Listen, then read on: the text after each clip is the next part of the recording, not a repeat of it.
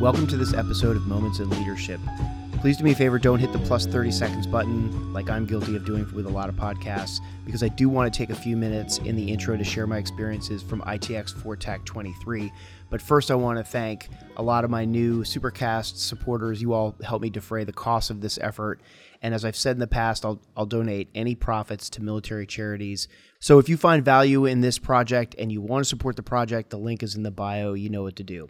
So, with that, special thanks to some new subscribers ap camelli at the hot wash level. Man you've been a friend of mine. I've known you since 1986 he was a mustang officer cobra pilot and retired as a colonel so thanks for your help ap bradley jones at the hot wash level rich martin at the hot wash level. Colonel martin thank you very much for supporting the effort and introducing me to a few new potential guests. Really appreciate that. Allison baldwin at the buy me a beer level she's a cav trooper down in Texas who aspires to become a Marine Corps officer. So, hoorah, Allison, go get it done. James Solberg, the hot wash level. Looks like you're out of Holy Cross. Hoorah, Crusaders. James Rogers at the hot wash level.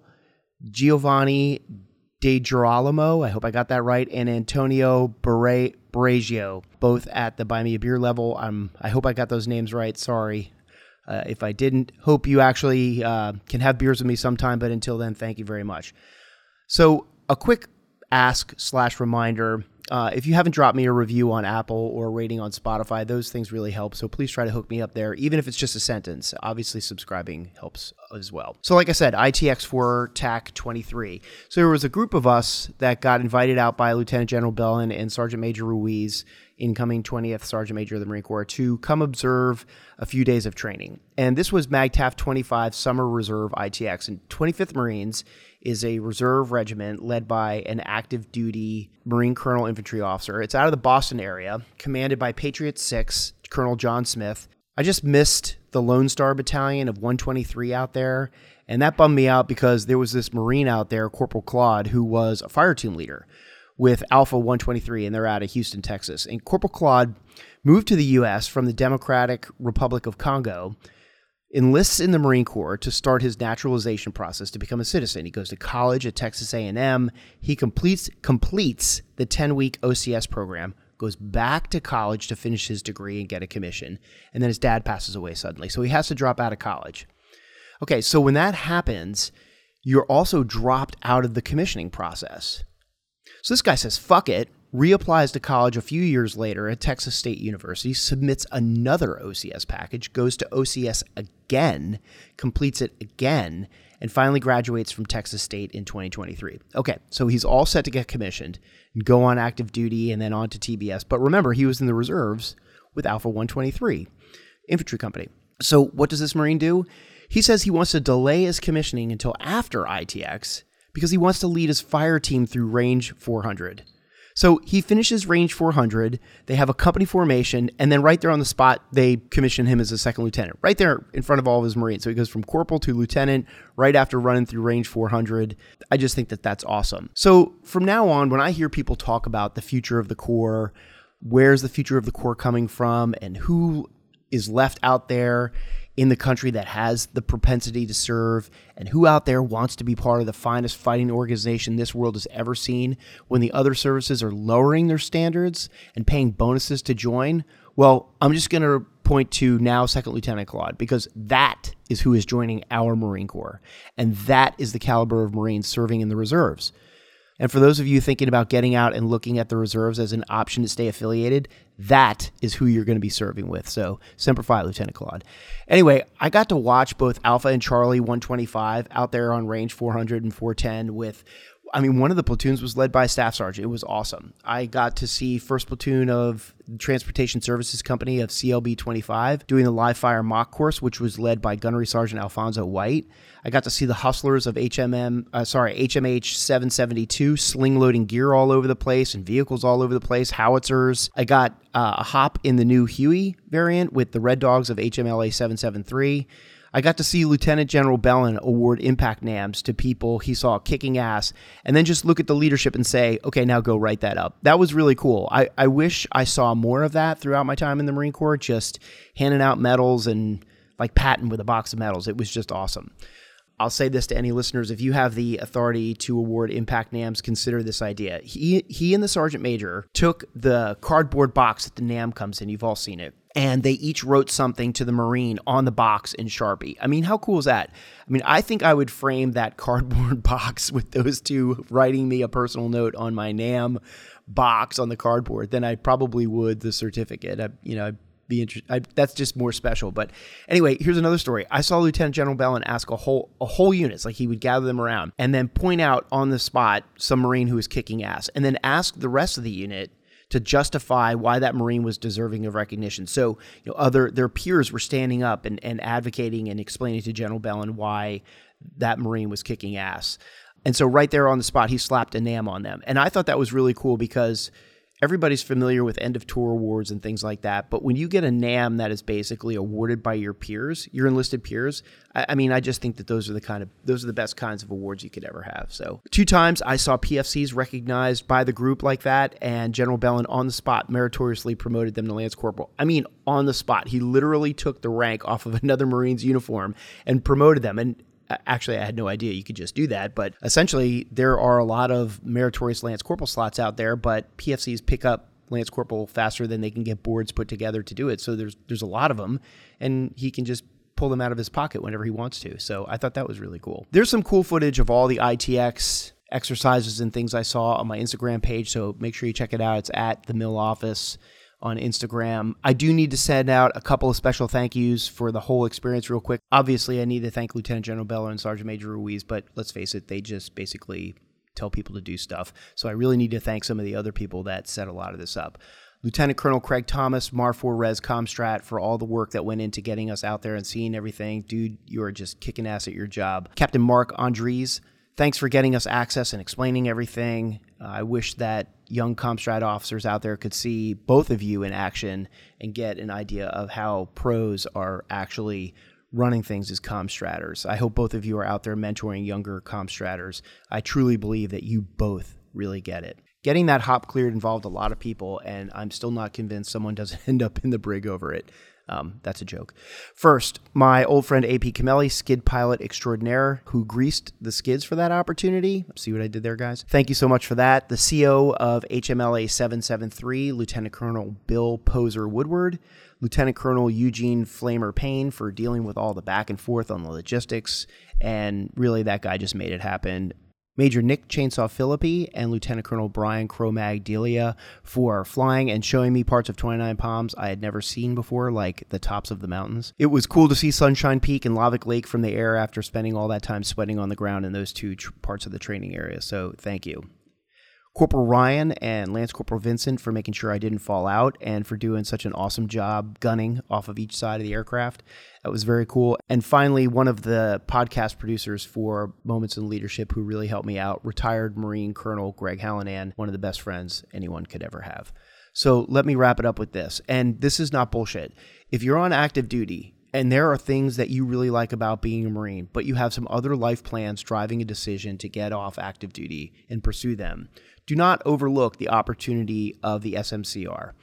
I watched firefighters, cops, pharmaceutical sales reps, artists, students, lawyers, investment bankers, and a lot of other occupations out there doing the stuff that they loved doing on active duty. Here are the benefits. Here's a few of the benefits that they, the Marine Corps, really can't officially say. So I'm just going to say them and this is not an official statement. This is me. My own personality doesn't reflect any of their, you know, the disclaimer, right? So, first of all, the, the reserves, it's all of the fun shit without a lot of the bullshit. And here's why. This this warrants an explanation and understanding. They just don't have the time to mess around. They have one weekend a month and two weeks in the summer, and they still have to do all the big stuff like PFT, CFT, Marine Corps ball, rifle range, all those things. So when I saw them out there at ITX, they were out there just kicking ass and loving it because they were doing what they joined up to do. I mean, in the reserves, is there some bullshit? Of course there is, but it's minimized. Everyone in the reserves is there because they want to be. And that leads me to my next point. And they won't advertise this either. But you're an at will employee when you're in the reserves, for the most part, unless you're a first contract enlisted Marine that went right into the reserves. If you're coming off active duty, you've already served your four years, and you join a reserve unit, you're an at will employee, unless you take a bonus or or some other thing that obligates you to stay in the reserve unit. In fact, if you're thinking of getting off active duty, the first step is to find out what units are around you where you think you're going to end up and call the inspector instructor staff. That's the small active duty component at every single reserve unit and ask them what slots they have available. From there set up a visit and go observe the unit on a drill weekend and get a feel for it. People do this all the time. It's called a courtesy drill. There's even opportunities to lat move mos's inside of units so if you were an 0331 and the unit near you is an artillery battery, you can usually get a school seat and pick up a new MOS. Anyway, what I'm saying is that you should research it. And here's the best part. Again, this is this is not anything that would be officially stated, but you can also quit. You can join a reserve unit, drill one weekend, and quit. Now, I mean, you're going to get a shitty fitness report and you're going to damage your professional reputation, but you can do it. You can probably do it once. My point is that generally, you're not contractually obligated to stay in a reserve unit if you're coming off of active duty because you've already served and satisfied your four years of enlistment. And you're in the IRR for another four years, but you don't have to drill if you don't want to.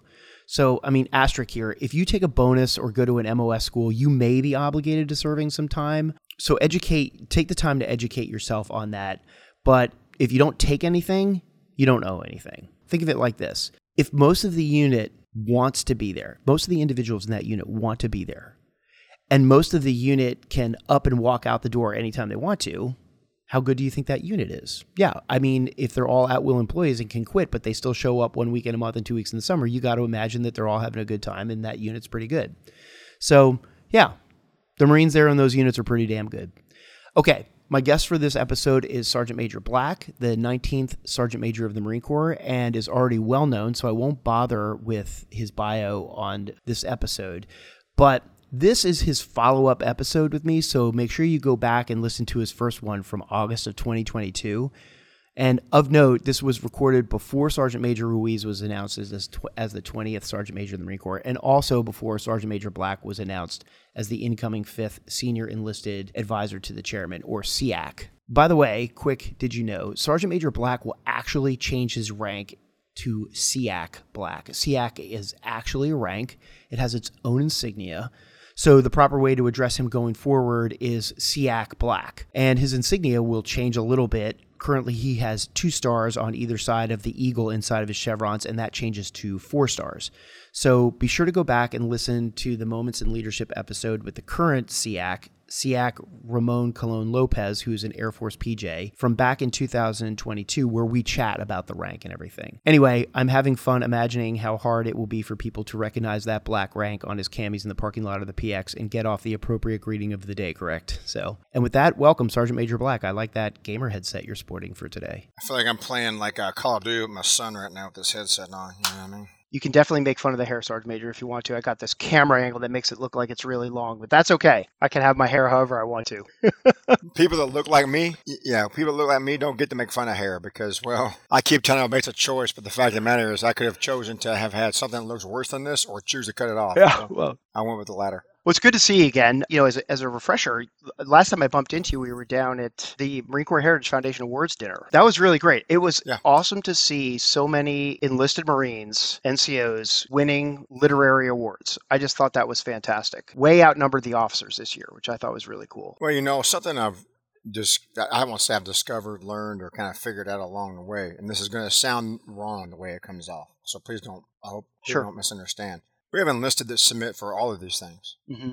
What I think we're trying to fi- what we're starting to figure out is it doesn't have to only be the the general, mm-hmm. the colonel, right? That can that that because people will immediately associate, oh, they must know what they're talking about, and therefore, if you want to elicit some sort of response or support or the message be heard, you know, you, you might get something from a former sergeant, you might get something from a gunner, you might get something mm-hmm. from a lance corporal, right? And so I think the I think the world is starting to appreciate more of the literary voice for people in uniform that aren't just like Message Garcia, the PFC made, you know, accomplish the mission, or strategy and you know human human dimension uh, from an enlisted person. Right? It doesn't have to come from a general. This is a good place to be. In other words. Yeah, I I agree, and I think the digital medium, which by the way, I, I really have to commend you on embracing it. You and, and Sergeant Cifuentes, your embracing of the digital medium, I think, is setting an example for a lot of people on how to use it correctly and use it as a, a voice for good.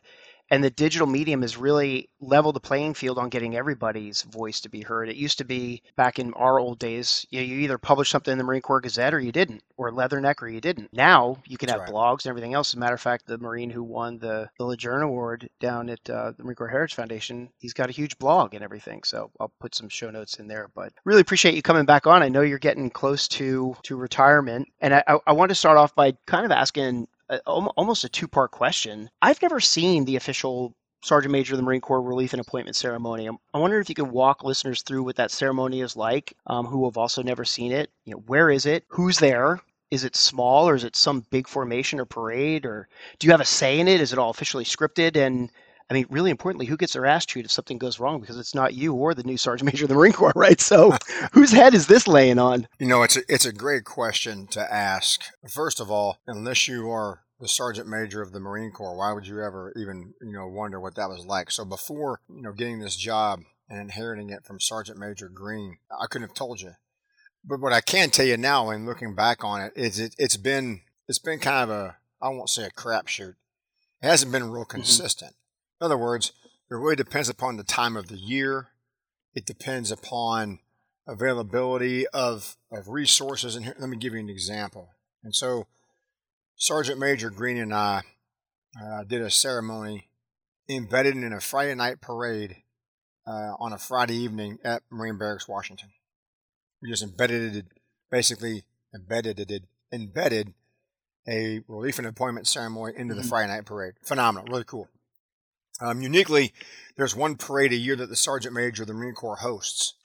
Uh, and it was during, it's an all NCO parade. There's no officers on the parade deck. It also happens to go in line with the Sergeant Major of the Marine Corps Symposium, which is a kind of like the Commandant's executive offsite with sure. three stars. Uh, we bring in the Senior Sergeants Major, a group of Senior Master Gunnery Sergeants. They're all there. Well, it just kind of coincides. And they're also in attendance along with the normal folks that would attend the Friday night parade. That's pretty cool. That is cool. Uh, Sergeant Major Barrett did a, a, ceremony. I think it was like January, December or January, uh, at the Korea Memorial, World War II Memorial, as you were, I believe, one or the other. Like it was freezing cold. Everybody was getting snowed on. So it's been kind of a hit or miss. I think going forward, if we keep the commandant and the sergeant major sort of on track, and the summertime kind of is the thing, then we'll probably see something more akin to doing it at Marine Barracks, Washington, which is probably the right place to do it. Right. I don't know if we'll embed it in a Friday night parade again because that's that's very disruptive of their sequence of events. That thing is that thing is yeah. a machine. We'll probably see a separate ceremony during the week, Tuesday or Wednesday during during during our parade week. The old Sergeant Major of the Marine Corps uh, will be out of the seat. The new Sergeant Major can spend the last couple of three days of the symposium really getting to know the, the symposium, being able to provide their guidance and their direction. And then isn't it really cool that potentially the sergeant major of the Marine Corps four days later shows up on Friday because all of the former sergeants major are the guests of honor at that once a year parade with that's all enlisted. You know, four three days ago you were the sergeant major. Now you're in a suit on Friday showing up in the line of former sergeant major with the new sergeant major right. hosting the parade. I think that's pretty cool. That is pretty cool. So, how many force level sergeant majors are there? Like maybe less than 15, right? I'm kind of guessing. Yeah, so right now we have 10, 10 billets in the Marine Corps that, they're equivalent to working for three star generals, yes. So, of that 10, or maybe if there's some out in joint that don't count against that, when there is a new sergeant major in the Marine Corps, you're going to know that. You're going to know that Marine. You're going to know that sergeant major. So, what is a we just talked about what the ceremony's like, but what what is the personal you to him, you to her turnover like? Is it do you say like, hey, let's get together for a beer on Thursday night? I'm going to start. I, I want to give you some of my thoughts on this. How do you turn over the lessons learned as a sergeant major Marine Corps to the new one? I'm sure there's a, a written after action official, but there's got to be some sort of y'all are friends, you know, you know each other. There's got to be some sort of personal connection there, right? And then what are some of those lessons learned? That's a great question. I think each turnover is a little bit unique, and let me explain why.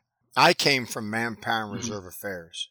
So it's a relatively close association you have down in Quantico as the Sergeant Major of Manpower and Reserve Affairs with the Sergeant Major of the Marine Corps. It has nothing to do, it does not influence who becomes the Sergeant Major of the Marine Corps. But the vast majority of things that the Sergeant Major of the Marine Corps does either in testimony uh, interacts with the headquarters Marine Corps staff, all the functions of the Sergeant Major of the Marine Corps after war fighting, mm-hmm. right, are all people things. Well, there's a direct uh, affiliation there. So I understood a lot of the current manpower, personnel issues going on in the Marine Corps at the time. The hardest part of the transition for me was understanding the, the functionality of the headquarters Marine Corps and everything that surrounds the roles and responsibilities of the sergeant major. I couldn't have I couldn't have told you knowing that the sergeant major of the Marine Corps, all the service senior enlisted, actually go to testimony.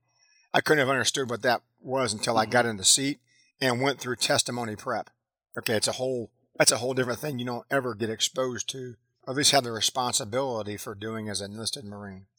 Now, if someone's not in the situation that I was in, then you're out in the hinterland.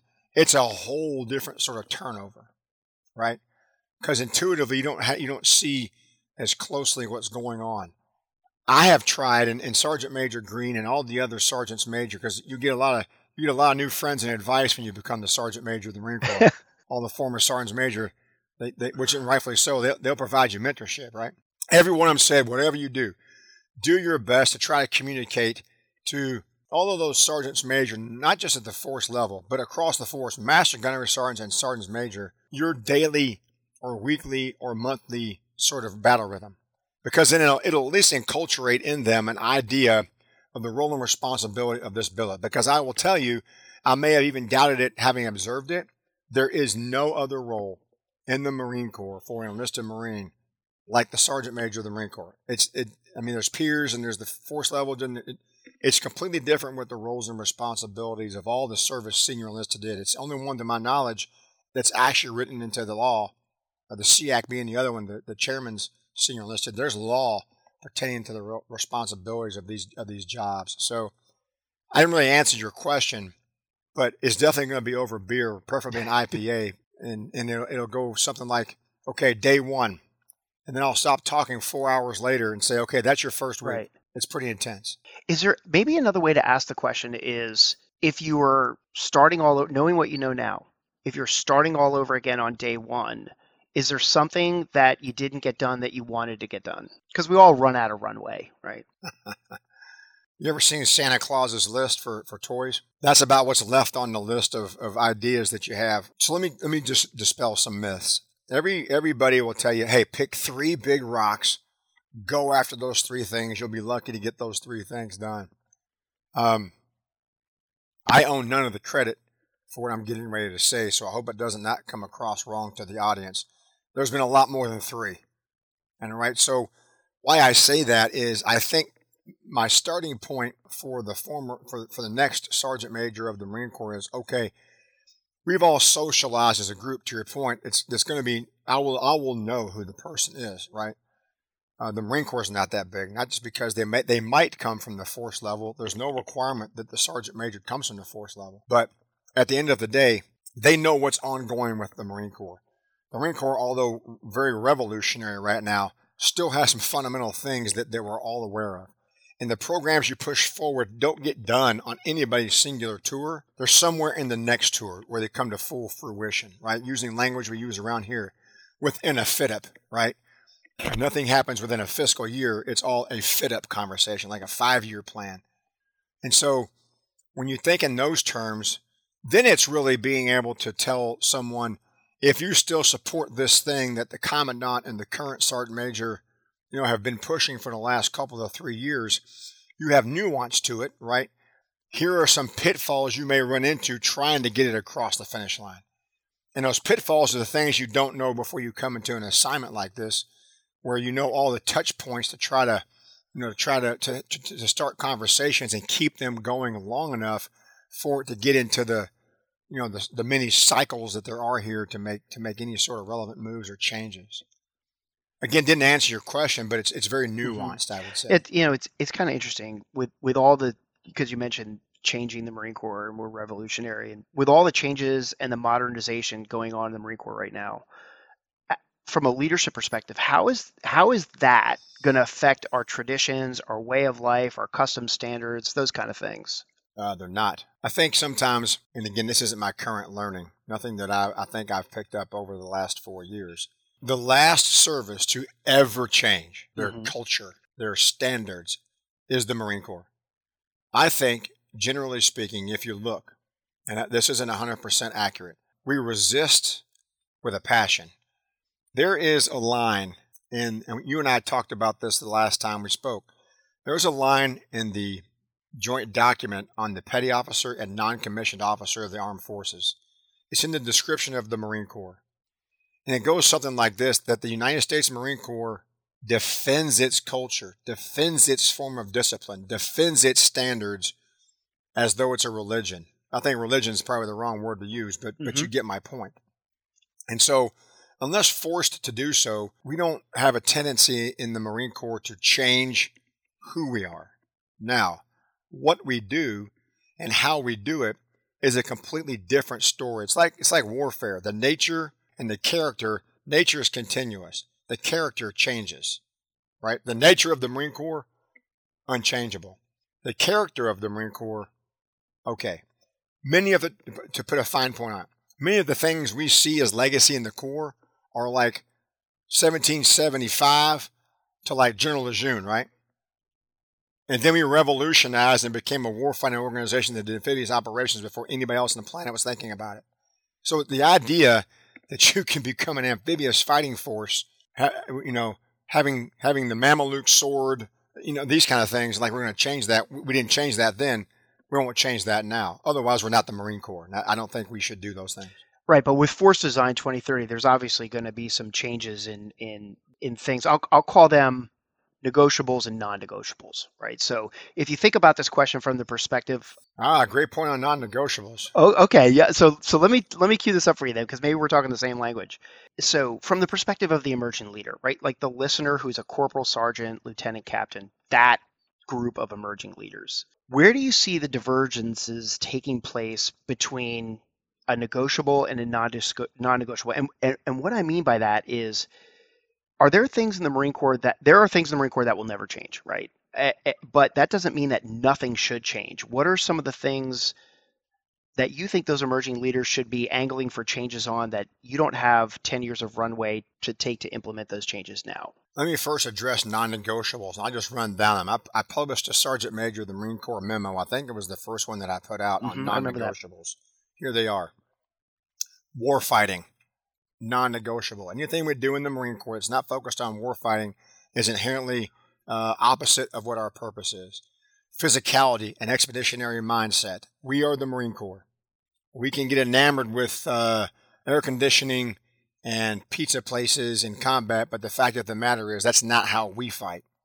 Professional military education and professional development, non negotiable. History, protocol, traditions, non negotiable uh, leadership and leadership development, non negotiable. Discipline, our unique form of how we think about discipline. And lastly, something unique to our Corps, and I know this gets a lot of criticism, but drill and ceremony, because the whole entire history of our Corps is based in precision. It's based in it's based in attention to detail. It's based in the pre-combat checks, pre-combat inspections. It's it's that's that's that is imperative as a as a non-negotiable. Now, what's negotiable? Everything else. Anybody that's seen the movie Aliens, the second one, right? Those were Marines. You can now that's a ragtag fugitive bunch of, of Marines, right? Well, let's be very visionary for a moment. If anyone believes that maritime dominance, maritime warfare doesn't eventually turn into expeditionary warfare outside of low Earth orbit, probably can't see see reality. We will have human beings on extraterrestrial bodies in space that will be in conflict. I don't think that's not Star Trek, that's not Star Wars, but we keep laughing at Star Trek and every time we turn around we're doing something that right. we're doing there, right? But at the end of the day, as soon as someone can put humans on the moon with oxygen and start to mine it and farm it, there will be conflict there. Think a hundred years from now what the world looks like. I'm convinced of that. And I think that it's going to be Marines that are going to do that mm-hmm. first because we'll be thinking about that. But we'll still be those other six, seven things I talked to you about. Those will be imperative, non negotiable. Non negotiable. Now, I know I threw a lot of sci fi out there and people are like, oh my gosh, this guy's out of his mind. I never thought we were going to, I never thought we would be talking about, I don't know, AI making decisions on the battlefield or robots or symbiotic organisms were like things that were like really happening, right? So we got to think in different terms. Yeah, nobody in 1985 thought they'd hold something in their hand that would tell them exactly where they are on a map. Yeah, there's a book called 1984. You should go back and read it. A lot of that's real yeah. today. And it wasn't written in 84. It was yeah, written long uh, before, right? Somewhat prescient. You know, uh, so the negotiables and non-negotiables, I, I love that. Thanks for sharing that with me. I, I agree with all of your non-negotiables, right? Because that's what makes us so special. I reflect back to why I came in the Marine Corps, why you came in the Marine Corps, why any listener came in the Marine Corps, and we talked about this a lot in your first podcast, and we talked about how people come in the Marine Corps and they want to be Marines, and then something happens and they turn into a shitbird or something like that. And, and that happens, and I'm not rehashing that, but I'm, I'm kind of looking at this recruitment and retention issue. And so far, from my perspective, what I'm reading, the Marine Corps is the only service to meet the recruiting and retention goals. So why and how? And how are we going to continue that? Uh, careful how I say this, but let me let me think. Let me provide how I because we we are all getting asked this question here right now. First of all, there are decades of research that has stated that the pool of eligible, qualified, and propensed people to join the all volunteer force has been shrinking. So we can say we're at this pivotal moment where it's all come to fruition. We can say it's because of, we can say all of these things, right? But the fact of the matter is, you've known for decades that the desire to serve, right? Uh, we can have a whole different conversation about mm-hmm. call to service. But this predates COVID and it predates the last four years of, of maybe social social challenges that we see ourselves attempting to address. But the fact is, we've known that this pool is shrinking. So, no surprise here. What makes the Marine Corps different right now? This is an obvious bias. It's brand, period. Um, I'm a bit of a football fan. And as much as I hated the Patriots for all the years the Patriots were a good football team, everybody in the NFL, if they could have found a way, would have played for the Patriots because they won.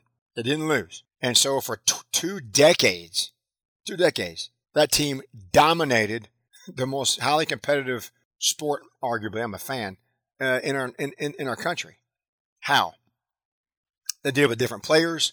They had some consistent things. They had a thing called the Patriot Patriots way, right? You either on the team, you asked to be here. Here's our standards. If you don't follow them, expect to not play mm-hmm. and get cut. Non-negotiables, right? But they changed their offense every year. They changed their defensive scheme every year, right? But it was still the same foundation. So to recruiting, I think it's brand. It still means something when a Marine recruiter is walking around in the streets, right? Goes up to someone and says, Do you have what it takes to be one of us? Do you we will give you the challenge. You don't get it for free. Well, I want a bonus. We don't do that. Your bonus is graduating recruit training and have the title tattooed on your chest the rest of your life. If you stay with us, then we'll talk about that. But you, but mm-hmm. it's the challenge, right? Everyone wants to be a winner. Our brand is if you join us and you can make it. If you can get on the team, you'll be in the Super Bowl every year. Every year. That's still attractive. Takes more work now to do that. We may meet a threshold. I don't know when if I could close that point out, because I think this is something we never talk about, the reverse of that is retention. And so let's make an assumption. If the pool were drying up continually of propensed, qualified, and eligible, then the ones that we get in the door, here's a lever to pull, the known knowns, right? You would want to keep them. This is a lever that the Marine Corps traditionally has not had to pull. We're pulling it now not for the purpose of missing recruiting numbers, but for the purpose of the Commandant put us on this task to mature the force. Maturity comes through training, education, experience, retraining, re-educating, and gaining more experience. Mm-hmm. That is retention. So now a balance between if we keep more Marines, and there are far, there are thousands of more Marines each year that want to stay in the Marine Corps than we have than we have allowed to stay. That's an important thing to talk about. That's part of the brand. If you keep more and the pool continues to shrink for a period of time, you can offset that balance, right? We may lower, we may, this is a big may in quotes, we may lower the accession requirement. That's okay. It goes up and down all the time. Nobody should be alarmed by that. But if we keep more talent, guess what happens? You don't have to bring as much in on the front end. And now you can balance the, the challenges that we may be seeing right now. This is great, and I and I love hearing that perspective from the Sergeant Major of the Marine Corps. And there's this power of because the Sergeant Major of the Marine Corps said. But then there's that corporal, and there's uh, that sergeant, and there's that lieutenant, and there's that captain that are down every single day touching retention through their actions and their leadership and their uh, uh, I don't I, I hope this doesn't come off the wrong way. I didn't really phrase this in my head before the interview, but um, they're touching those Marines and impacting retention way more than you are as a Sergeant Major of the Marine Corps on a daily basis, right? So, what do you see as some of the things that are important for those daily touchpoint leaders to think about as they are involved in retention at that level? So I live in the world of like macro data, right? What's the big numbers tell us? So let me let me start there and then I'll get right to your question. Numbers are important. So 3 years ago, a great conversation was had, nothing to do with COVID, nothing to do with just hey, the commandant said mature the force. We did a sergeant major of the Marine Corps Warfighter Summit that talked about recruit mm-hmm. to retain. Rather than recruit someone to deliver to their first unit, why aren't we recruiting people who we want to retain? Mm-hmm. That's just like miraculous thought, right? Because everybody we retain is somebody we recruited, but it's not the focus. So starting at the accession pipeline, right at the beginning, the Marine Corps is a career. It's not something you do for four years or, or one contract to hold, put your life on hold, and move on. It's actually something beyond that. So that's sort of setting a, a behavior, right? Three years ago, M&RA threw out, hey, we're going to not accept the fact that we won't meet a retention goal and throw the requirement to meet in strength over to, to the recruiting pool. We're going to meet a retention goal. We did. Go figure. Right? Something that maybe the general population would say, oh, nobody wants to stay in the Marine Corps. We can't keep enough. False. Always been false. Then two years ago, we said, okay, let's get a little bit closer to meeting the grade in the MOS. Now, retention is more than just first termers. It's it's first termers and everybody else. You want to keep staff sergeants and gunnies mm-hmm. too, right? And so looking at retention of then making like the number, then getting the right MOSs and the right pay grades, right? So the structure and the experience, right? That maturity gets there. Last year or this year, FY23, what we found out was is that our retention goals were actually ceilings. In other words, and this is for all the captains and lieutenants and the staff sergeants and the gunnies that are out there, the first sergeant and sergeant major and master guns. When you call up a monitor and the monitor or the career planner says no more boat spaces, what that means is, is that corporal you have sitting there, that known known, we were making a decision that we were going to cap the number of Marines that we were going to keep, either as F tappers or S tappers, S tappers, subsequent tour program or first termers. No more. Once we get to the threshold, no more. Well, think about that as a talent management model yeah. for a moment. We put all this investment in staff sergeants, gunnies, corporals, hey, sorry, no more space for you. This year, we lifted the ceiling and made it a floor. You will at least make this number. Guess what happened? More quality retention. Now we're gonna we are gonna over retain. More Marines have submitted packages. Unless an MOS was full to begin with, nobody's getting the answer. No more boat spaces. Uh, I'm an O3. I believe in the infantry as the backbone of the Marine Corps. For the first time since 2013, right, we made our infantry retention numbers, not just F tappers right? Because we, remo- we removed the ceiling and made it a floor. So for all of those out there that, that are really at the forefront, and this is our small unit leaders, right? One, the Marine Corps is the best service on the planet, right? That, there's their best selling point. Number two, um, there is space for talent in the Marine Corps. Number three, because you're required to go to TRS does not mean the Marine that you have to send to TRS is not interested in staying in the Marine Corps don't stop trying to retain them. But as soon as someone goes to TRS, okay, they're done. I'm focused on the deployment. Uh, I got training to go to. Hey, you're going to stay back as RBE because we're going to 29 Palms. Uh, you have to go TRS. We'll see you later. Off. That that devil dog just has to be at TRS. They haven't made it. They haven't made a decision yet whether or not they're going to stay. Plus, there's a whole bunch of mechanisms right now that they're on contracts. In other words, you can reenlist in the Marine Corps at your three-year mark, not wait till you're in your fourth year um, meritorious promotions. There's the commandant's retention program that really is just a scrape of the top 10% of every Marine in the Marine Corps.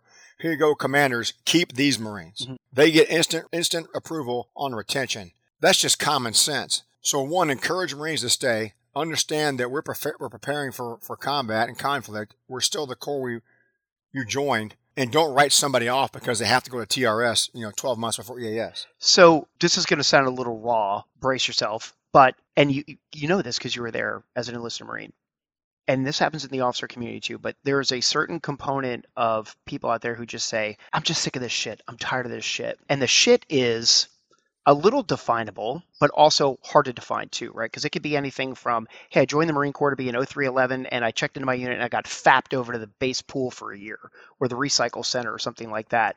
What are some of the things that a leader can do to reduce the I'm sick of this shit shit. Sorry, those are my words. You don't have to use them. The number of times that I have probably said in my mind, F the suck, mm-hmm. I can't count. Right. We all say it. Right. The number of times where this is mm-hmm. straight up bullshit, right? Uncountable. I get this quote from my wife, uh, who's who's retired, as, as many of the audience know by this time. She's retired first sergeant of Marines. Her point is this it was never the Marine Corps when I had a bad day. It was usually the person that was representing the Marine Corps that really made it bad for me. Ooh, good. That yeah. If I'm sitting here on the, and looking out the catwalk of my barracks, I'm looking across the street at the nice brand new barracks. Yeah. This shit sucks. What do I have to do to get in that unit to be in that barracks? It's not the Corps, it's the situation that you're in that creates that. And and let's be very clear, and I gotta be careful being the sergeant major of the Marine Corps if anyone believes we're going to keep 100% of everybody and everybody's going to be satisfied, that's a that's less than a paper tiger, right? That's that's that's a false assumption. Right. And by the way, if you get out and you try to go to the grass is greener, if you if you think that you're going to get out and the grass yeah. is going to be greener, let me tell you from 25 years of being in the civilian world as well, the same thing exists there. There is no grass is greener by getting out of the Marine Corps that's and going right. to the civilian world what bothers you about the Marine Corps, you're going to find it somewhere else in the civilian world. I guarantee it. This is a great point, and again, I don't, I will never undermine the fact that there are things and places and leaders and facilities and equipment. those mm-hmm. are realities, right? But I met three three guys I have not seen since 1991 and 92, respectively. Came in town to run the Marine Corps Marathon. We were in our we were in our first infantry battalion together. It was their first and only unit in the Marine Corps, and they got out. Four year tour. Desert Storm, Desert, Desert Shield veterans.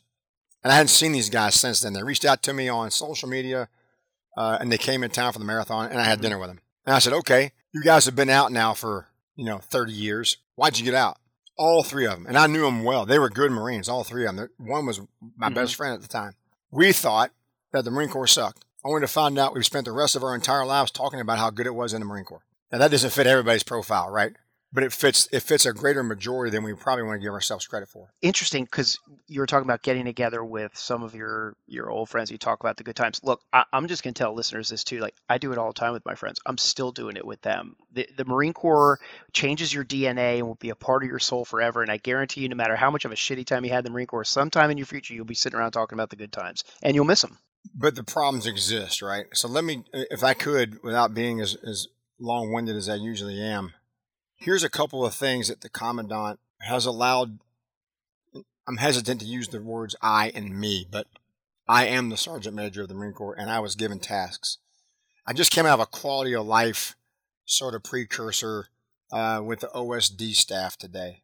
Phenomenal. Phenomenal. Uh, all of the service senior enlisted kind of swim in this arena of taking care of people. And I don't want to use a phrase that the, that the Secretary of Defense has used because because he's doing things to take care of the people, right? But we're at a period of time right now where we have opportunity to really begin to invest in the things that really are pissing mm-hmm. everybody off, right? This is a great example because I think transparency is good. I visited Camp Pendleton oh, a couple of months ago. And when I was a company gunnery sergeant in 2nd Battalion 1st Marines back in 2003, 2004, uh, uh, I was responsible for one of the barracks there, right? Because I was a company gunny. And so I went to look at some of the worst barracks in San Mateo. Well, lo and behold, they took me to one of the barracks I used to be responsible for. And wouldn't you know, they took me to a room that I know for a fact I had, I had signed many maintenance log requests or maintenance requests on to fix that room. And the same thing in that room was wrong with it as it was 20 mm-hmm. freaking years ago. Now, why that's so is a whole different discussion to have. But the fact is, we're in a time right now where those that give us the resources we need right, to take care of our people are going, okay, mm-hmm. what do you need? And that, I don't want a Marine living in that room anymore. I don't think anybody's ever wanted a Marine to live in that room anymore.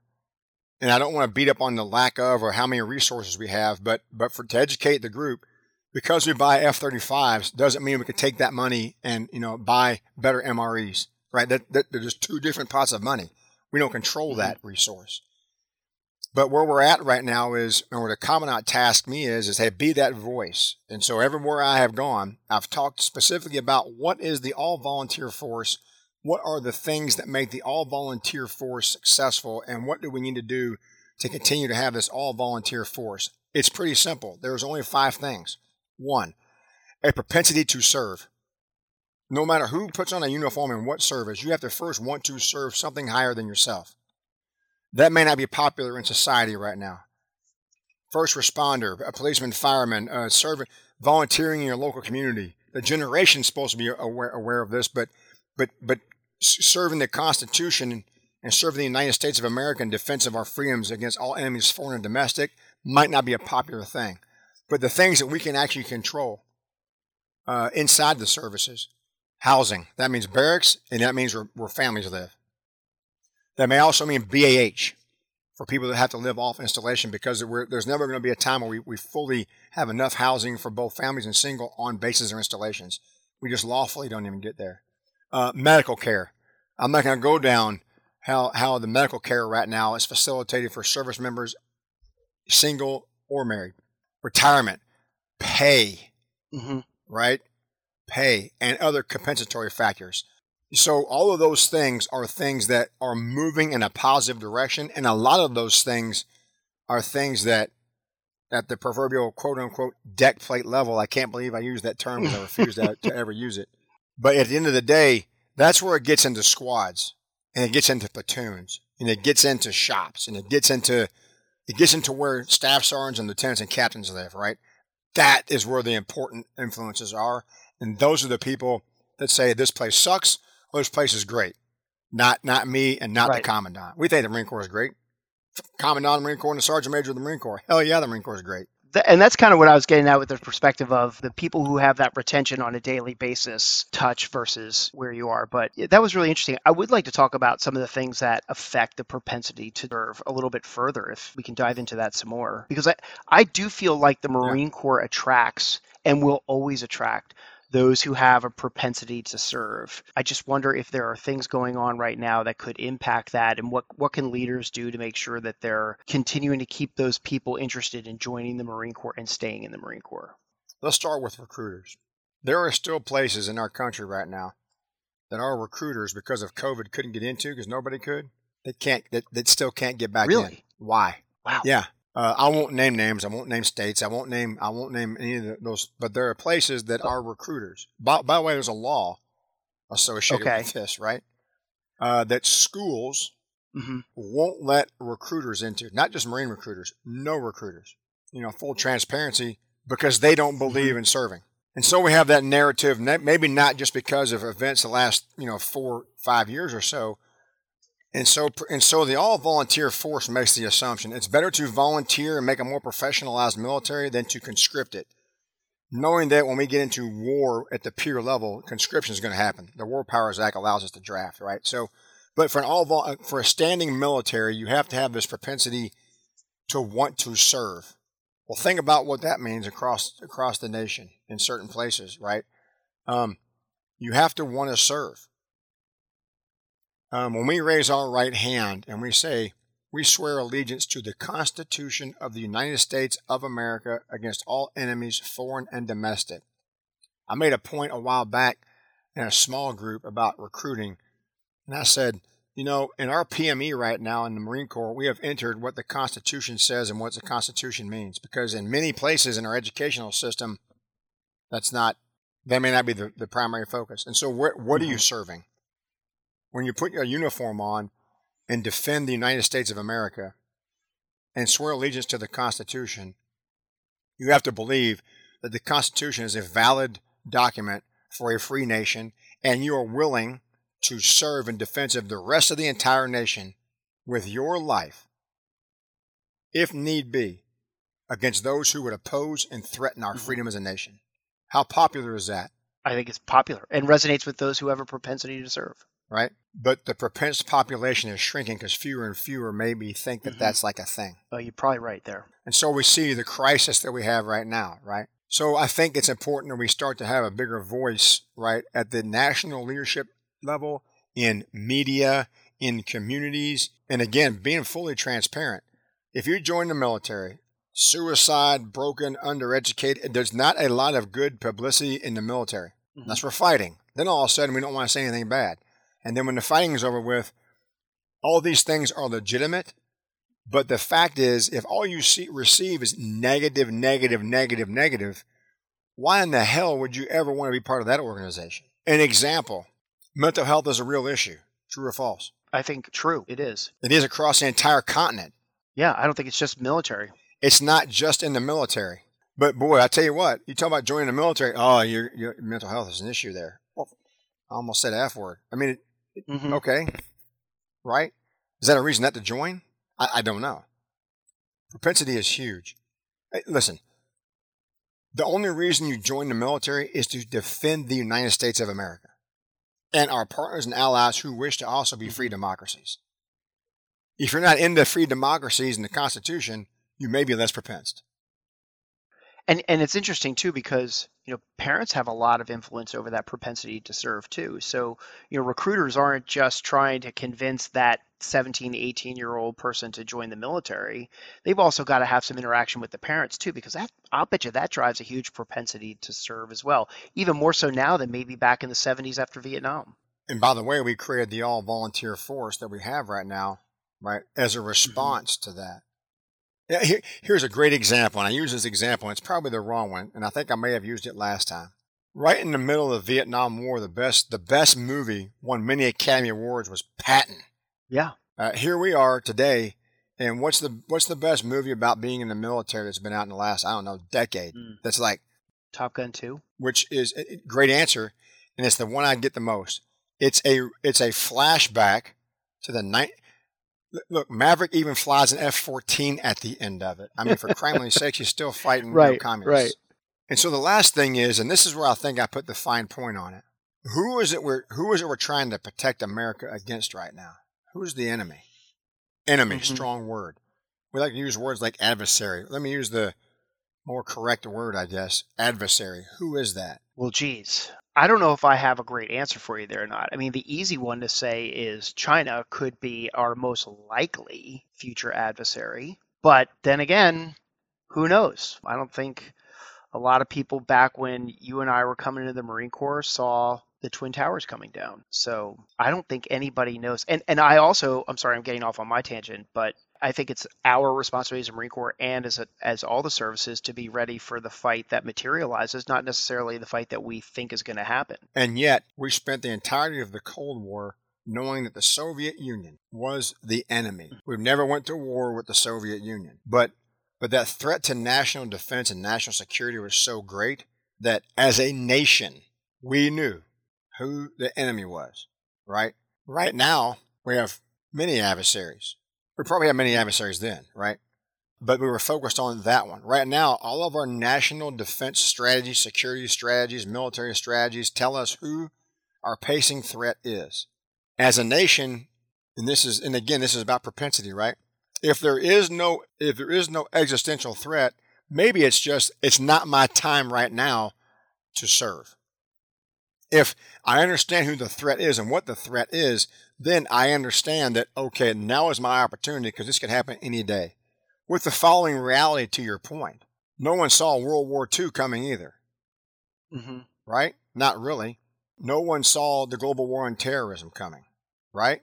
Yet, we fought.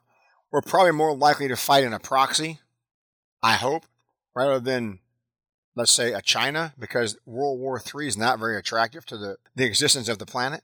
But that's not the point we live in a world right now that the vast majority of parents and definitely those who are in the age group that we recruit have no idea of what a, of a geopolitical peer adversary is. And so the context is we haven't fully transitioned our thoughts you know, domestically on what that really means. Knowing that, deterrence in and of itself isn't just saying we'll get you if you get us. It's having a credible force that if, if deterrence fails, you can win. Deterrence is hollow if you don't have the force that if your punk car gets pulled, you can win.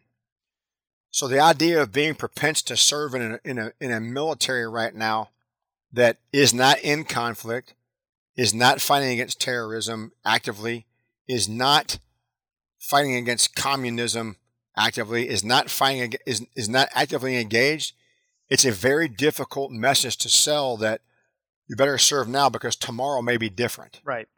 We're living in the unknown space. Right. We're living in the 1990s right now, post global war on terrorism. Right. But if you look at if you look at history, because I do like this idea of us talking a little bit more about how Marines prepare better prepare themselves for the unknown. How should those emerging leaders be preparing for the unknown?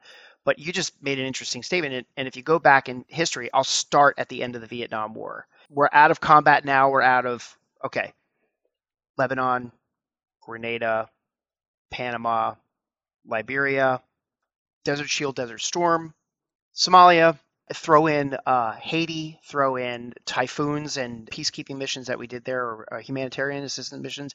Then you've got Bosnia, then Iraq, Afghanistan, and now we're here and people are saying, well, we're not in the fight. We don't have a deploy. You know, there's nothing, nothing going on. There's no deployments coming up. It's really hard to keep people motivated. Like, are, are, are, you kidding me?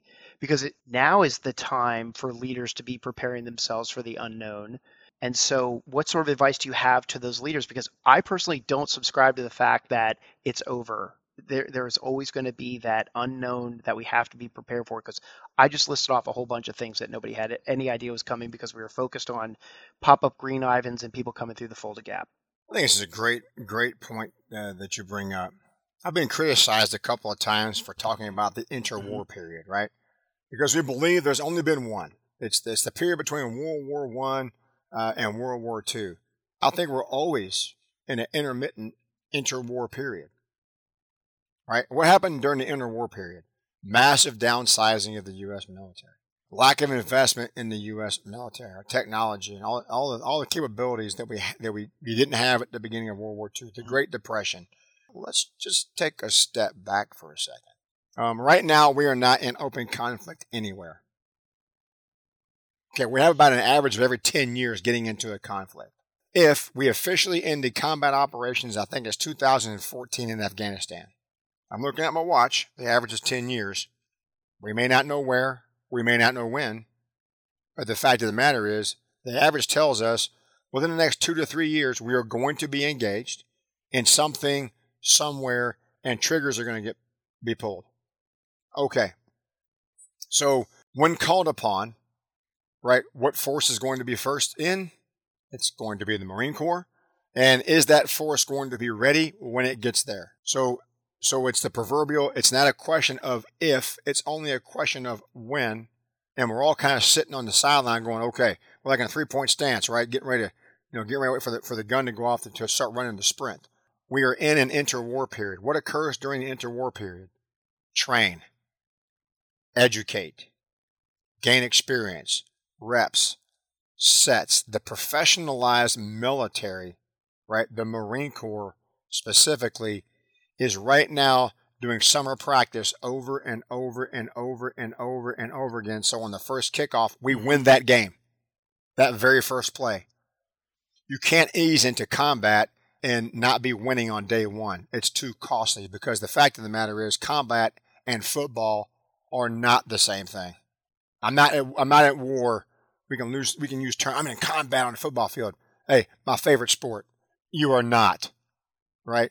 You can afford to fumble the ball and still win the game. You fumble in combat, you lose a life. It's different. And so that's what we should be focused on right now because no one saw planes flying into buildings. No one saw planes flying into Pearl Harbor. No one saw somebody cross the freaking DMZ. Nobody, we saw the conflict in Ukraine uh, coming because we can now. And now, so what? By the way, there's a war going on. If we want to know what modern hybrid warfare looks like, there is a war happening in Europe right now. It's, yeah. Here, here's what it's not devoid of ground combat. And it's fully facilitated by every modern technology from space to submarines. We're seeing it before our eyes. Where where on the planet would we ever inject ourselves if a if a partner or ally, and I'm very I'm, I'm crossing the the geopolitical lines with this statement, but when will we insert ourselves? Okay, that's what we're that's what we're in the three point stance for right now, because that day will come. It it will definitely come, and I think that is where the emerging leaders really need to be focused on is readiness and be prepared to go. And we were talking before about war movies, so I'll bring one up as an example. Heartbreak Ridge. Everybody who's seen it will remember the scene where they they say, "Hey, we're going to war," and then it turns out to be a readiness drill. But the the main character, I can't remember his name off the top of my head, but Stitch Jones was his his name in the movie, and he can't find his helmet, so he's wearing an old World War II steel pot helmet, and and you know then Gunny Highway comes over and gives him a hard time, and we laugh at that scene because they weren't ready. Well, don't be Gunny Highway and have one of your guys show up with a Vietnam helmet on, right? Like from that scene got it. People have to be ready. They have to be ready. And I think a lot of that, I'm going to use this as a as a way to segue because I think a lot of that where emerging leaders can really have an impact, even way more so than when you and I came in, is in the area of human performance. And I, am kind, I've become recently fascinated by human performance, mostly because, like you, I'm a, I'm a football fan too, right? So I went to the University of South Carolina. I'm a huge Gamecock fan. I follow their program closely, and one of the things that I've been amazed by the improvement is the things that they're doing to improve the, the human performance of the players on that team. And it's and it's interesting to me that so much focus, how much focus they actually place on this human performance of their athletes. And I mean nutrition, physical fitness, mental fitness, their social fitness. I mean, they all actually live in the same dorms, just like we live in barracks. And to a certain extent, their cultural fitness. And it makes me wonder if we have some room to learn from their leadership in this area, since I don't think it's a stretch to look at Marines or other service members as I think it's appropriate to look at us as a unique subset of performance athletes, but Marines slash other service members. You know, but here you are you've served 35 ish years, right, in the Marine Corps, and I I heard a rumor that you're still running a first class PFT and CFT. How have you done that? But more importantly, if, if you were starting all over again as a corporal or sergeant, how would you lead others in that area? Uh, one of the first things the commandant asked me to take a look at is, a, is human performance. We did a warfighter summit. We did it down at MARSOC. The SOF community has a thing called the MPOTF. Basically, it's the preservation of the force and family. I happened to be in the room or at least associated with the group, when uh, the then SOCOM commander says, I'm going to throw about $10 million of my own money after this thing, and we're going to try to make the human more important than the system, mm-hmm. the weapon, right? And for a decade, they've poured, they've poured and poured and poured and poured time, created behaviors, a culture, and requirements into focusing on human performance. Now, you would expect that from the mm-hmm. Community. But the, the, the kicker here is that commander didn't do that till after the Bin Laden raid. And all the great things SOF community was doing, right? But it became about the his quote, not mine. It became about the mission, not the person who was conducting the mission. I'm paraphrasing, mm-hmm. obviously. And so the human, the human factor is important. Let me talk about that in Marine Corps terms. I know for a fact you and I talked about this last time, or, or I've said it so many times that, that I think it was. When we purchase an aircraft on a 30 year buy program, it is non negotiable how much air goes in the tire, when the data systems will be updated. There will be a phase conducted, taking the whole damn thing apart, rebuilding it. Parts that are that are serviceable will get replaced in order to extend the. I mean, we'll. It's not in negotiation. NATOPS and service maintenance on aircraft non-negotiable. It's in the contract. If you don't do those things, they fall into the ground and they crash. Right. We buy a human and say, okay, here's a here's a bunch of stuff if y'all want to get, use this stuff, you can carry on. Not good enough. And so here's where we are. We did a CNA study on human performance back in 2020. What does that stand for? CNA. It said it Center for Naval Analysis. I, have been very fortunate as the Sergeant Major of the Marine Corps to do two or sponsor two two really huge studies. Think in terms of RAND, CNA, these sorts of organizations. That's what they do for us. And so it said we must have a holistic strategic human performance program focusing on, and I'll, I'll again, I'll, I've added a couple of my own terms in here, but it'll make sense to the audience. Spiritual fitness. If you believe the only reason you're on this planet is to breathe and sleep, you're probably missing the point.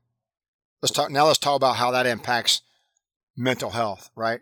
Sense of purpose is important, and you can define spirituality all you want. But General Neller put a moratorium out back in 2015, I believe it was, directing the force to think about mm-hmm. spiritual mm-hmm. fitness. Right? Two, mental fitness. Very, very clear. How do you think? What is your mental capacity to first persevere and learn resilience, not just be a survivor, right? Win in life. Three, behavioral fitness. How you interact with yourself, how you communicate to others, right? That's huge. What is your behavior pattern? Are you an alcoholic? Do you get enough sleep? Are you a gym rat that also uses a bunch of abusive substances in order to increase your performance, right? All, all supplements aren't good for you. Those mm-hmm. are behaviors, right? How you think, all that unconscious stuff we've been trying to get after all this time. Social fitness. You and I are on a screen right now. If we were in the same room together, different interaction. Absolutely. We'd be having a beer, first of all, an IPA. Absolutely. Absolutely. And so social fitness, right? how we work as communities. Think about that in terms of being in the military. We are a group of individuals who only succeed through being a team, social fitness. The last form of human performance and fitness is physical fitness. To your point about South Carolina, everything you do when you become a, an athlete at South Carolina is we, we recruited you because we know you can play the sport. The last thing you're going to do is go on the field or the court or in the weight room. Last thing. Last, because we know you can do that already. How much better can we make you able mm-hmm. to do that?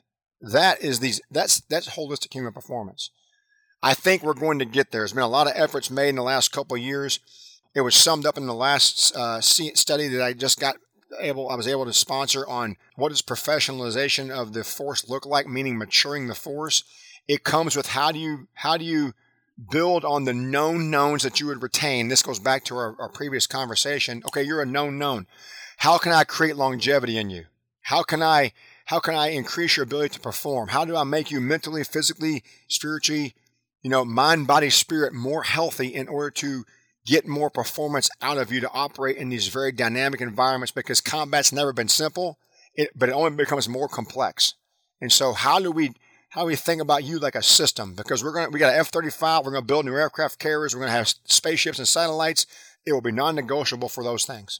We have to have the same sort of strategy and behaviors and requirements that invest the same thing in the people. That, again, that was a monologue and a diatribe both together at the same time, but I'm 100% where you are when it comes to human performance. Yeah, I, I, I look at, okay, I'll, I'll go back to the football thing. And I don't know this to be true, but here's what I think. I don't think that the locker room or the players' lounge or anything, anywhere the athletes hang out at the University of South Carolina in any of their sports, I don't think that their lounges and locker rooms are packed full of energy drinks, potato chips, and dip and cigarettes. They're, because they don't want their high performance athletes dumping that shit into their bodies.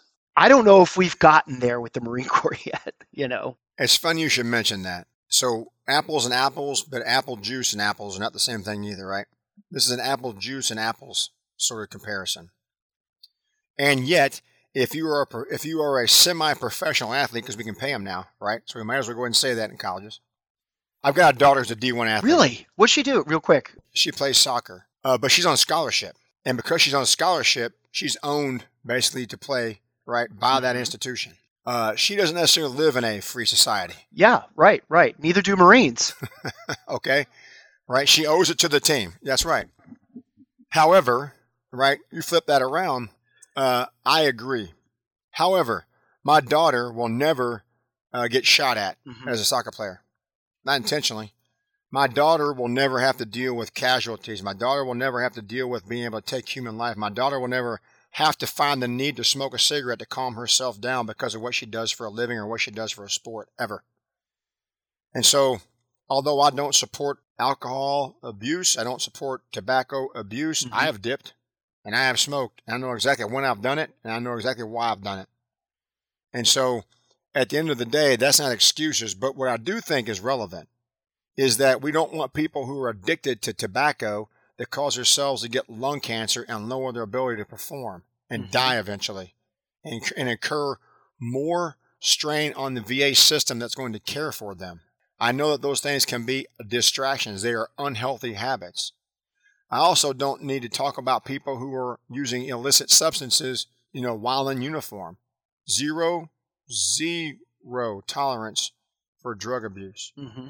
right? And so, as a form of human factors, energy drinks, if you drink them, you don't sleep well. There's plenty of data and science out there. Yet, in every service, they are a pretty big generator of, of resources to put back into other programs. So, it's a, it's a very interesting dynamic. But to your point, people also don't want to eat in the chow halls. Why? Good question. I'll ask you. Uh, because they are by contract designed to only provide healthy, balanced, nutritious meals. Okay. But on a, any base or installation, you name the service, right? You name the location. If you have to drive by four coffee shops, three McDonald's, and a bunch of fast food restaurants to get to the chow hall, which is free, by the way, if you're a person who has a meal card, we're kind of attracting uh, the behavior we don't want, right? Mm-hmm. We are. I visited I visited DevGru down at uh, in Dam Neck, uh, and in their dining facility, everything looks the same as one of ours, except there's no desserts there. Really interesting. I mean, I, I, I believe it. No desserts. Why? It's refined sugar and provides no nutritional substance. That's right. And my favorite thing is still like an MRE pound cake, but MREs are for a different purpose. It's massive amounts of calories in order to perform in the most demanding environment on the face of the earth, and that's combat. Mm-hmm. Right? But it also provides all the vitamins and macro macros that it needs in order to sustain life. I wouldn't want to live off the damn things, right? Because I'm not that good. Uh, although we don't have the five fingers of death any longer, thank goodness. Oh, I remember those too. Sure, or the uh, the dehydrated pork patty.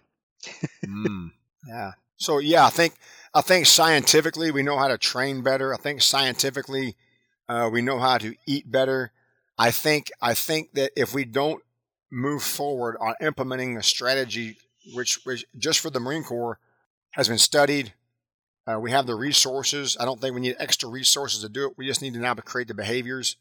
And I use the cult, the word culture loosely because we are have we do have a culture of mm-hmm. healthy, fit people. We just don't necessarily mandate and put any requirements there to maintain and sustain right. it. With, with, with, all the resources to do that. Is there is there room for the junior and emerging leaders to have a role in that? There already are. Both of our SOIs. So if you go to officer candidate school, you understand human performance. The diet is strict. The athletic trainers that work at Officer Candidate School are there for a purpose. The way to recover from exercise is there. And the mental and spiritual portion of that is invested in all of our PME, right? In the recruit, in the entry level training environment, both of the schools of infantry where every single enlisted Marine, no matter where their MOS goes to, have human performance programs invested in them because they're they're thinking about attr- attrition, right? Mm-hmm. How do I keep someone who who hasn't fully been inculcated yet? Recruit training does it, but you still get out there and you go, okay, this is crazy. People yelling at me all day long. I need to get out here. They work on mental fitness, uh, their physical ability, right? If you go to SOI East right now, every single person that goes through there, every single Marine, it has an, a, a, physical assessment done of them. Problem is, when they leave there and go to the Second Marine Division, they go to their MOS schools, all that data, all that performance, all that recommendation, all that what they have been provided to create these behaviors does not yet exist in further on locations and commands, right? And so what I would offer everybody to do is most of our junior leaders are walking around with a Fitbit, uh, a ring, something on their, their phone that's telling them as individuals all this data.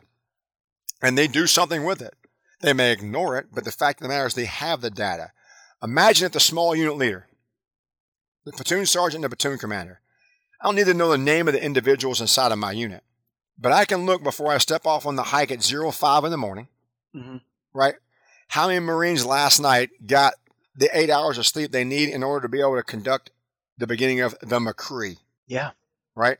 And if in the weeks and days ahead of that time, I can see my my platoon averages 4.6 hours of sleep at night. As a leader, I need to have a conversation with, with the Marines. I don't even know that Jones plays Call of Duty till zero one every single morning. What I need to know is is that the sleep cycle of my unit, which I am responsible for its performance, so therefore I must be responsible for how mm-hmm. it prepares, its its training, its behaviors, right? I can at least influence through a conversation. Hey, check this out, right? I may be able to tell through a device the caloric intake of individuals by average. I don't need to know specifically who the individual is that likes to eat cheeseburgers all night long, but what I need to know is how much energy has this human being ingested before we step off to go to do an ITX or before we step off to leave the friendly position and conduct a movement to contact in combat. How prepared are we?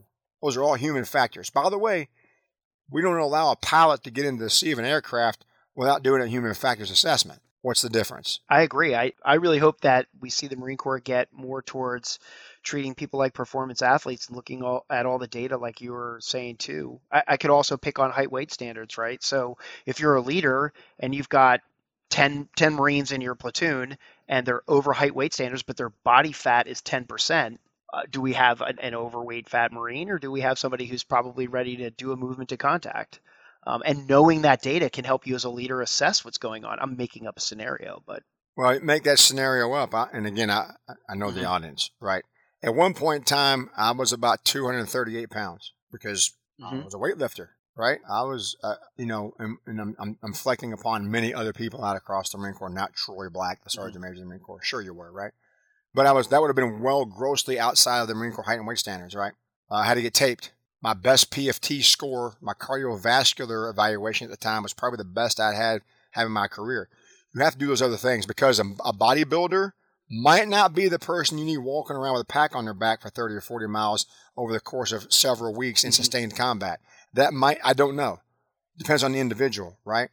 And so mass does not always equal performance based upon the athletic skill or the performance standard they right. need to have. So there's some pretty good assessments of organizations in certain communities that, that all they did was jack steel. And then when they had to do their job walking in the mountains, right. didn't do so it's well. kind of the same reason why a linebacker isn't a wide receiver. Exactly the analogy that, that's important to use here. So but so so that begs the question, what is fit? And fit and here's here's why. We're, let me ask the question to you: In the Marine Corps, is fitness a hobby or is it a requirement? It's a requirement. Define that because I disagree. Well, I I took the question from the standpoint of it's a requirement because your ability to go perform your uh, let's use infantry as an example to go and do an attack is directly related to some level of cardiovascular fitness. So therefore, it's a requirement to be able to do that. You're an infantryman. There's a requirement for you to have enough cardiovascular conditioning in order to sustain an attack with everybody else in your unit. But being able to being able to do it and being conditioned to perform it at the highest possible mm-hmm. peak of performance, one would demand that there's a requirement. The other one would demand that as long as you can do it, you're good. Think of it in these terms. If you're a runner, what does your platoon do? Uh, yeah. You, so, in other words, if I'm a leader in the platoon and I'm a good runner, what am I going to choose to do for exercise with the rest of the people that I'm in charge of? I'd run. Yeah. But the the real the the right answer is you do everything, not just what you're good at. And so, fitness is a hobby, not a requirement. I I could see, I I that that holds water. Right. Because if I'm in an infantry unit, uh, I got to hike because I, get, I have to get ready for a MCCRE. Right. Important are you really, other than getting a pack on your back and hiking, ensuring that when you're not doing that, is there a, this is a physical conversation, right? The physical performance conversation. What does the rest of the training look like, intermittent to the putting the pack on and hiking look like? A lot of hiking. Looks like a lot of whatever you do as a hobby. Mm-hmm. Okay. Not as the leader, but as the individual, right? And what's the best way to prepare for running long distance? It's not just repetitively running long distance. It's other things. Sure. I don't want to misunder. I don't want to misrepresent, but we have a, a very huge order on like fitness, right? It gives varying ways to be holistically fit. It's a physical fitness thing. It it now mentions the importance of mental fitness. It's like going to MCMAP training where they talk about holistic performance, not just being able to kill somebody with your bare hands, right? There's more to it than that. But the point is, is that few of us read all that because that's kind of like boring Marine Corps stuff. No, way what it's doing is those are the proper things to do in order to make you a functional, fit Marine. I mentioned before I used to lift a lot of weights. I did well as, a, as an infantryman doing that.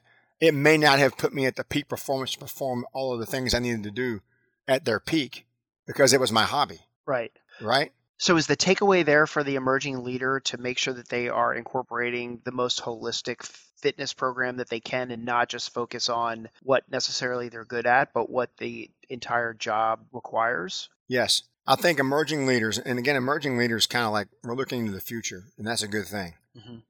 As an emerging leader, here's here's promotion warrants are important here. Uh, an officer's promotion warrant states the following: thereunto belonging. Mm-hmm. A Marine officer is responsible for every single human being in their charge, and like it or not, every single thing about them. That includes their performance, whether it be in their fitness, and that's holistic. All of those those things I talked to you about before, just in the perspective of human performance, the the, the, the, lieutenant's responsible for. So is the staff NCO, and so is the NCO. Mm-hmm. And so, as leaders, if you have a Marine, and I'm not being hypocritical here because I have lived this life right, for 35 years, as a Marine leader, if Black shows up every Monday morning drunk, but Black can hike the machine gun on the hike, Black's not a great Marine. Black needs help. Mm-hmm. We often will we will often look at well, Black can hike the machine gun, so the rest of what Black does is on Black's time.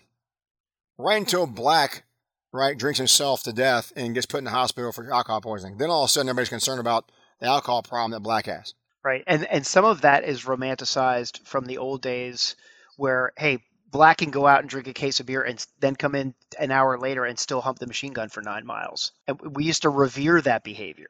We used to revere that behavior. And you asked me a question a moment ago what would I do differently today? Probably I would have discussions about those sort of things a little bit more. Yeah, I think I would too. I value the importance of the human system, especially as I get older. Being able to run a first class PFT still doesn't have to be as challenging as it is right? And so, how we think about taking care of us, the human system, I'll put it like this. We're still flying aircraft that are long past their life cycle. They were supposed to not be flying anymore. Mm-hmm. How do they continue to do so? Good maintenance, repair parts, holistic maintenance. Mm-hmm. I wish I had treated myself over my career probably the way that I treated every weapon system that I put my hands on uh, over the course of the same time. But one's required. Right. The other is a hobby because fitness is not just about how many pull ups you can do, right? Yeah. Is about what's your frame of mind before you step off on the PFT. Uh, you just made me realize something. I mean, I've, I've been doing this project for two years now. I really like it. And, and I constantly ask myself, or I say to myself, geez, if I could go back and do it all over again, because I've learned so much over the past two years. I think you just made me realize that this is my attempt of being able to go back and do it all right again by helping those emerging leaders since I can't really do it. Maybe I can do it through proxy and you're being reflective and you found your tool to say, okay, don't make the mistakes I have made. Right. Right. General Lejeune. And I think maybe today he would change that because it's, it's different. It's the father son, mother daughter relationship. It's the it's the mentor mentee. It's the student teacher, right? Mm-hmm. No teacher would teach their student today math is stupid. But as students, math is stupid, right? I think as we learn having opportunities like this, never be hypocritical. Well, you well you did it, Sergeant Major. Yeah, what I'm telling you is I don't tell my sons and daughter to do that stuff because it's probably. In fact, I think sometimes we, we think the old people don't are, are, are being reflective. I and many others figured this out like six, seven years into our career. Mm-hmm. Right. right. so you changed. Right. You changed. Or even 35 majority. years into your career. Right. Mm-hmm. So yeah, I think if I sat down and wrote a book, the things I would do differently as a lieutenant now that I'm 55 years old, it would be 400 pages. Yeah, don't run in Chuck Taylors. Exactly. Or five finger toe shoes because they didn't really work. Or or the old black boots that we had. I mean, just uh, how much smarter yeah. we've become about human performance and everything is, is kind of yeah. kind of what I was getting at. But we're coming up on the end of our time here, Sergeant Major. You're moving on from your post. I'm just I, I wanted to give you the floor for anything you want to talk about. Hmm. Wrap it up for me. That's dangerous because I usually talk about what I want to anyway. Can you squeeze 35 years into five or ten more minutes? Actually, I can. One of the questions that I have gotten the most in this assignment has been, well, why did you stay in the Marine Corps so long? And in every single occasion, if it's in a group, I'll ask that Marine to get up or stand up and look around the room. And I said, What do you see? And of course, the answer is the same I, I see Marines. There is absolutely no reason to dedicate your life to the Marine Corps except for the other Marines around you, period. Mm-hmm. And even though we've talked today about some of the challenges and we've talked about moving forward and we've talked about change and we've talked about we all owe it to ourselves to make the world a better place. It's a very simple Marine Corps ism. When you show up on the range, make sure it's cleaner than it was before you got there. Try to find that one piece of brass in the sand that somebody else missed, mm-hmm. right? Therefore, the range is always a shithole when you get there. And when you leave it, the next person's going to say it's a shithole too. So perspective is important. Always try to make it uh, better than it was when you got there. Focus on making it better. But always know that no matter what, it's the Marines that make the Corps, number one. Two, I have tried it personally every way that I possibly can to think about things like our culture, our ethos. And having thought through that, what will we change? We use the word culture. We have a culture of X, we have a culture of that. There's going to be a document that's going to come out about the ethos and culture of the Marine Corps. It's probably going to be an MCDP that lays it out, the terminal culture of our Corps not the subcultures. And, and this is where the, the learning point is. Where we get in trouble in the Marine Corps is not the culture of the Corps. Nothing in the Marine Corps says be gender biased. Subcultures, however, will create a gender bias. And those subcultures may not be new cultures, right? Subcultures say running three miles in combat is stupid. Nobody's ever done that. You're not measuring running three miles. You're measuring your VO2, measuring your VO2 and your ability to process oxygen, right? It's a subculture issue. We may change the PFT someday. It'll be to get, make it harder than and not easier, mm-hmm. right? Because we're Marines. And so I focus my problems on subcultures. I don't attack the culture. Okay. I like that. Yeah. if the plumbing doesn't work, somewhere in some building, someone made a decision to not fix the plumbing in the building because they were overwhelmed by other responsibilities and requirements, not because the Marine Corps sucks and doesn't like Marines living in the barracks. On in terms of war fighting, and this is where I'm always going to end my end and begin my conversation. It is the Marine, and I, and I've thought through this a lot. I'm loosely using the phrase "I," but no technology in the foreseeable future, right, replaces the importance of a Marine in combat in conflict with an adversary. You pick the domain. Mm-hmm. But in almost every instance, even in the highly technical MOSs that are that are new now, but will be old in the future, right? We we get enamored with new emerging technologies and MOSs, right? I remember when the, I remember when we first got computers on our desks. I was in the Marine Corps. If you could type, you were like a big deal. Now everybody's got one. Even in those environments right now, however, it is Marines who do the best at them. Why? We locate, we close with, we destroy the enemy by fire and maneuver, and repel enemy assault by fire and close combat. That is a Marine Corps ism of warfighting. And it translates to space, cyber, looking through the sights of a rifle, hypersonic technologies, manipulating EABO, it, all of that. All of that is based in a very simple thing. You are the enemy, you will lose, we will win in any domain, in any environment. If that ever changes for the Marine Corps, if anyone ever says, well, but these Marine things don't really matter here with what we do. I'm sure A.A. Cunningham was convinced that the, the flight of an aircraft was so important that he didn't have to like be within a Marine Corps standard. That sounds great. But the fact of the matter is that's a that's an old technology now, flying planes, and Marines are still doing it better than anybody else because we're Marines. Mm-hmm. If that ever changes, there will not be a Corps because it's all based in the human being aspect of it, not the technology, not the weapon, that modern system. It's the person that employs it. The cognitive development of our Marines, officer or enlisted, must continue to be superior. We must invest in training, especially in interwar periods, and educating the force in order to be able to operate in the complex environments like we always have. We must understand that the rudimentary non negotiables we talked about are non negotiable, they are not waverable, and they are what actually makes us the preeminent fighting force that we are. Right? So th- that's how I would wrap up a 35 year career because in my career, that's what my very first staff sergeant told me. And as the sergeant major of the Marine Corps this many years from now, years years years past, I've not seen a difference, and I'll fine point it with this, and I'll close. I got a, uh, I got a note the other day or yesterday. My senior drill instructor is retiring after 26 years of serving in post retirement as an ROTC instructor, Marine ROTC instructor. Wow. And awesome. I remember the very first time that my senior drill instructor sat down with us on the squad bay and hotel company, 3rd Battalion, Parris Island, because hotel was in 3rd Battalion then, and said, Here's what it means to be a Marine. JJ did tie buckle, leadership principles, five paragraph orders. Don't ever fail. If you mess up, don't make the same mistake twice. Are there any questions? Privates, because we called those and called them privates in 3rd Battalion back then. Sir, no, sir. I, I don't think anything's changed. Those things are fundamental. Right. Well, thanks for wrapping up with that. Congratulations on 35 year career. Congratulations on being the Sergeant Major of the Marine Corps and having the amount of influence that you've had over the Marine Corps. I do need to wrap up with, with one thing that one one last question because you never really answered the question who's going to get their ass chewed if the uh, relief and appointment ceremony doesn't go right. It's simple. I will. I'm the, one, I'm, I'm, I'm the one responsible for it.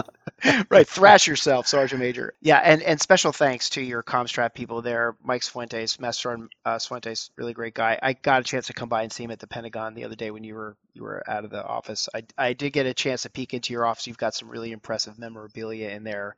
I think you're going to have to schedule TMO to spend five days in there uh, getting it all out of there for you. I, I carry it all in there. I'll carry it all out. Hey, just on that for a second, sure. and, and if, if I could just get the last word in, just, well, always, you know, always. You know, I'm getting I'm getting a lot of congratulations on ah, 35 years, 35 years, 35 years. The, the fact of the matter is, is that my my space in the Marine Corps is, is easy fillable by any number of other Marines. I think the important thing is this is for all of us that wear a uniform, but all of us as Marines. Marines are unique. And while we're unique, there's, there's something else I learned. And, and this is important. It was my recruiter. My recruiter told me before I went to boot camp okay, here's how you're successful in recruit training do everything as fast as you can, the best you can until chow. After chow, do everything you can, the best you can, as fast as you can until chow. After noon chow, do everything you can, the best you can, as fast as you can until evening chow. I like that. After evening chow, do everything you can, the best you can, as fast as you can until you hit the rack. And then the next morning, do it better than you did when you went to bed last night. And so for every one of us, I don't I think it's unique for Marines that when we're given a task, we do it the best we can every single time. And any Marine that's wearing the uniform or you see how many how many Marines that have gotten out have been such successes because that mentality carries on with them. I think for anyone that's going to stay in the Marine Corps, and I hope everybody stays in the Marine Corps once you come in, just remember there's a very simple key to success. It's do everything you can the best you can. And if you do that, opportunities that you have, you don't you don't get those opportunities because you did that. You get those opportunities and the burdens upon you to continue to do the best you can at everything you are told to do and are tasked to do. I hope as I get ready to take my uniform off, that somewhere along the way that, that transmits to all those that are around me and the, the, the shoulders of the broad shoulders of the giants uh, that I get a chance to lean on and stand on because none of us are here because of our own efforts. Well, you may take your uniform off for the last time, but you'll wear the EG&A on your soul for the rest of your life. You know better than I because you're on the other side right now.